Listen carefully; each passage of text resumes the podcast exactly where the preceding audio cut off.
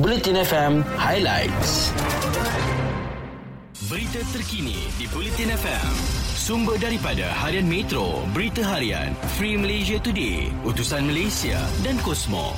Perdana Menteri Datuk Seri Ismail Sabri Yaakob menzahirkan harapan agar Pesta Ponggal yang diraikan bermula esok dapat memupuk perpaduan dan kebersamaan dalam kalangan keluarga Malaysia. Beliau turut berharap perayaan yang akan disambut sehingga Isnin depan itu memberi kemakmuran dan membuka peluang baru kepada seluruh keluarga Malaysia.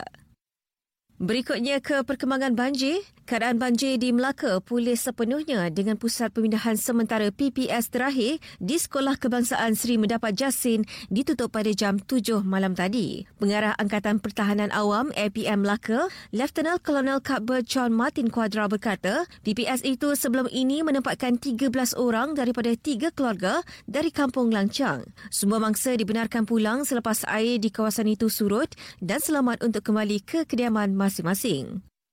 Seterusnya ke perkembangan negara, Expo 2020 Dubai yang disertai Malaysia disifatkan sebagai jendela peluang dalam memastikan perkembangan Malaysia setaraf negara lain. Menteri Komunikasi dan Multimedia Tan Sri Anwar Musa berkata, Pembabitian Kementerian Komunikasi dan Multimedia KKMM menerusi Perbadanan Ekonomi Digital Malaysia mencatatkan kejayaan susulan pemeteraian 13 memorandum persefahaman oleh syarikat-syarikat Malaysia yang menyertai Minggu Ekonomi Digital Digital Malaysia. Selain itu, beliau menyifatkan pertemuannya dengan syarikat negara luar yang bekerjasama dengan syarikat tempatan Malaysia sebagai eye-opener untuk beliau menggalakkan syarikat tempatan menyertai pasaran secara global khususnya dalam bidang inovasi, kreatif serta bidang membabitkan ekonomi digital. Berita sukan di Bulletin FM. Ketua Menteri yang juga Presiden Persatuan Bola Sepak Melaka United Musa, Datuk Seri Sulaiman Mat Ali berkata, segala permasalahan berbangkit berkaitan Persatuan Bola Sepak itu, termasuk isu tunggakan gaji kepada pemain, akan dibentangkan pada Kongres Musa Ahad ini. Katanya setakat ini beliau belum boleh membuat sebarang kenyataan rasmi berkaitan isu terbabit sehingga mendapat laporan lengkap pada Kongres itu nanti.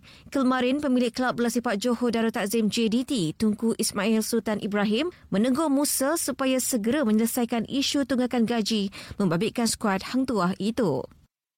Sementara itu, Siti Nur Alia Mansur jelas teruja menyertai pasukan berbasikal jelajah dunia Canyon SRAM Racing Team musim ini namun sedar mengenai cabaran yang perlu ditempuhnya. Pelumba dari Terengganu berusia 21 tahun yang berlepas ke Spanyol malam tadi berkata dirinya akan dinilai dalam tempoh setahun dan sekiranya lulus akan menyertai pasukan elit kelab berkenaan. Katanya satu perlumbaan dijadual berlangsung pada Mac ini dan penilaian semasa terhadap 8 pelumba akan dibuat bermula bermula pada detik itu.